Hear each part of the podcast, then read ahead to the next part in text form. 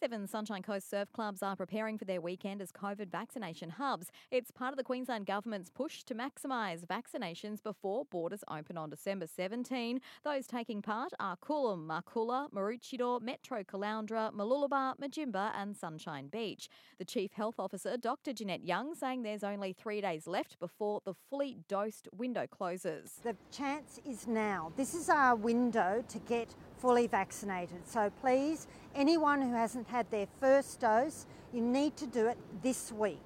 And there are concerns for Gympie. The region still has some of the lowest vaccination rates in the state. Despite that, the city's main Vax hub at the Civic Centre is set to close permanently today.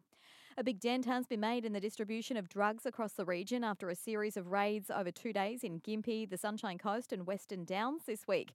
The blitz called Operation Tango Lyrical saw 30 people charged with 79 offences. Detectives say they seized more than $700,000 worth of drugs and property, including 152 cannabis plants, three and a half kilos of cannabis, a small quantity of methamphetamines, and a shortened firearm.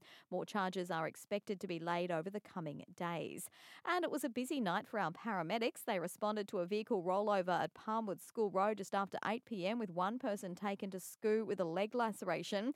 Just after 3 this morning, they transported a male patient to SCOO. He'd suffered a leg injury when his motorbike crashed into a fallen tree on Maleny Stanley River Road. And this morning, they treated a surfer at Peregian Beach. The man suffered a head injury after being struck by a board in the water.